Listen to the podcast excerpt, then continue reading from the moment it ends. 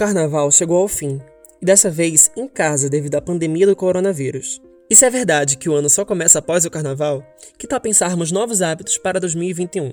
Nesse segundo episódio, vamos te sugerir três novos hábitos para adicionar à sua rotina. Seja bem-vinda e bem-vindo. Esse é o Voz, o podcast sobre saúde mental baseado em você produzido pela VS Lacerda, empresa de psicologia localizada em Caruaru, Pernambuco. Vânia Lacerda é psicóloga com base na psicanálise. Ela começou a carreira em hospitais e hoje atende clinicamente e faz consultoria a empresas da área da saúde. Vânia nos apresenta agora uma perspectiva necessária sobre nossos hábitos.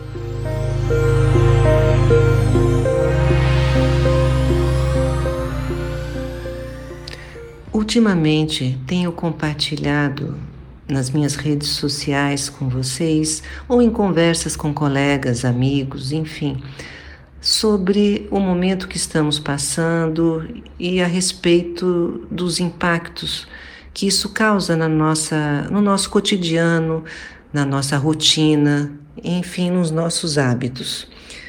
E pensando nisso, uh, tenho me perguntado muito e refletido a respeito do que é rotina e do que são esses hábitos.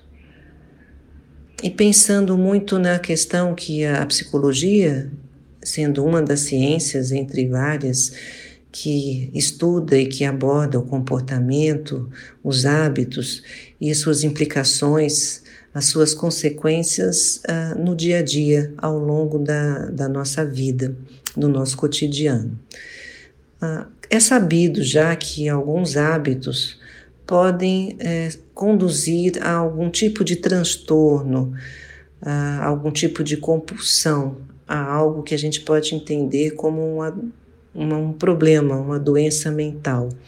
Mas, em geral, o hábito em si ele não é nem negativo, nem positivo, nem bom, nem mal.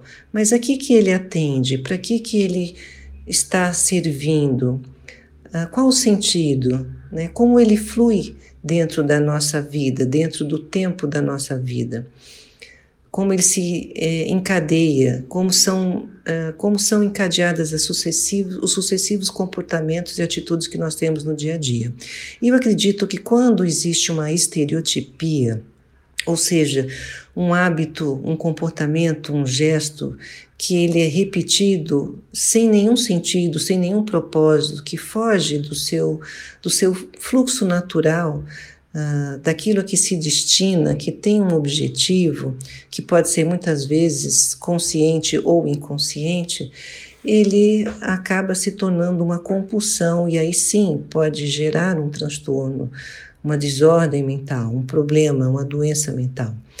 Mas o hábito um comportamento que nos é, permite uma rotina em nosso cotidiano que nos faz bem, que nos deixa gratificados, é, que faz sentido, que é, nos dá uma sensação de bem-estar, é, é sabido que essa rotina ela pode também nos causar conforto, pode nos causar segurança principalmente dentro de um momento, de um mundo tão incerto, com tantas incertezas, com tantas dúvidas, com tantos questionamentos, uma rotina que já é conhecida pode nos fazer bem.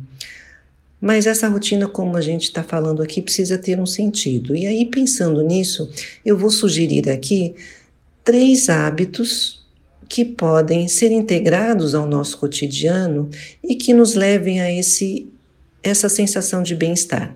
A primeira sugestão diz respeito ao movimento, o movimentar-se. Comportamentos, gestos, atitudes que nos que criem movimentos. Esses movimentos são físicos mesmo. Por exemplo, andar, caminhar, fazer algum exercício físico que seja prazeroso, que nos ajude na nossa saúde física e mental, dançar, enfim, incorporar o movimento à nossa vida, hábitos que gerem movimento. E movimentar o corpo, a gente pode pensar em movimentar a mente também. Podemos pensar naquele velho, uh, uh, bom e velho hábito de fazer palavras cruzadas, que inclusive pode ser até indicado para que a gente movimente o nosso cérebro, uma ginástica para o cérebro, um movimento para que ele possa estar vivo, atento. Enfim, movimentar-se é uma sugestão de hábito que deve fazer parte do nosso cotidiano. A segunda sugestão diz respeito a criar o hábito de fazer algo diferente do usual, do normal, no sentido daquilo que estamos acostumados a fazer no nosso dia a dia.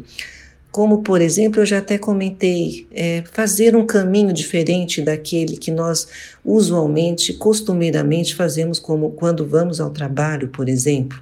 Podemos também, no ambiente de trabalho, convidar um colega de um outro setor que mal conhecemos, que apenas nos vemos porque fazemos parte da mesma empresa, mas não, não temos um relacionamento próximo, e convidá-lo para tomar um café, por exemplo. Em tempos de pandemia, onde muitas vezes precisamos restringir mais os nossos movimentos de uh, de ir até um trabalho, de ir, uh, nos circular normalmente, precisamos de mais restrições, de maior isolamento, maior distanciamento social. Podemos, dentro de casa, por exemplo, é, preparar um alimento, cozinhar, se não é algo que é usual, se não somos nós que fazemos geralmente a, a comida. Por que não fazermos a nossa comida, cozinhar, fazer algo para alimentar as pessoas que, com, as quais convivemos ou para nós mesmos. Uh, também me ocorreu você ouvir, é, assistir, na verdade, a televisão sem som. Seja um filme que você gosta, seja um programa, e começar a entender o que está acontecendo apenas através da visualização.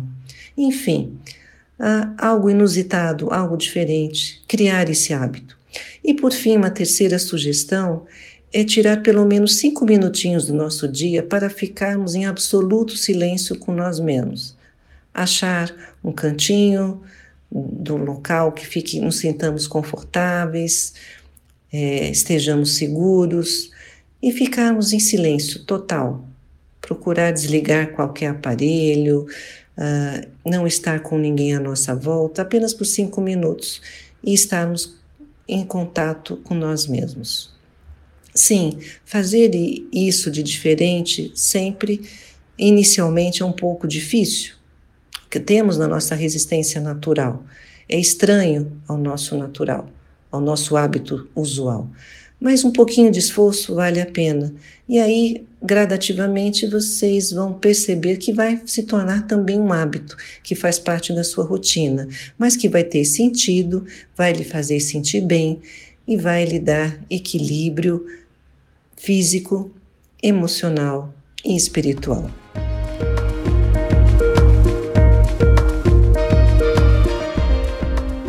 No episódio de hoje, trouxemos três sugestões de hábitos para você somar ao seu cotidiano.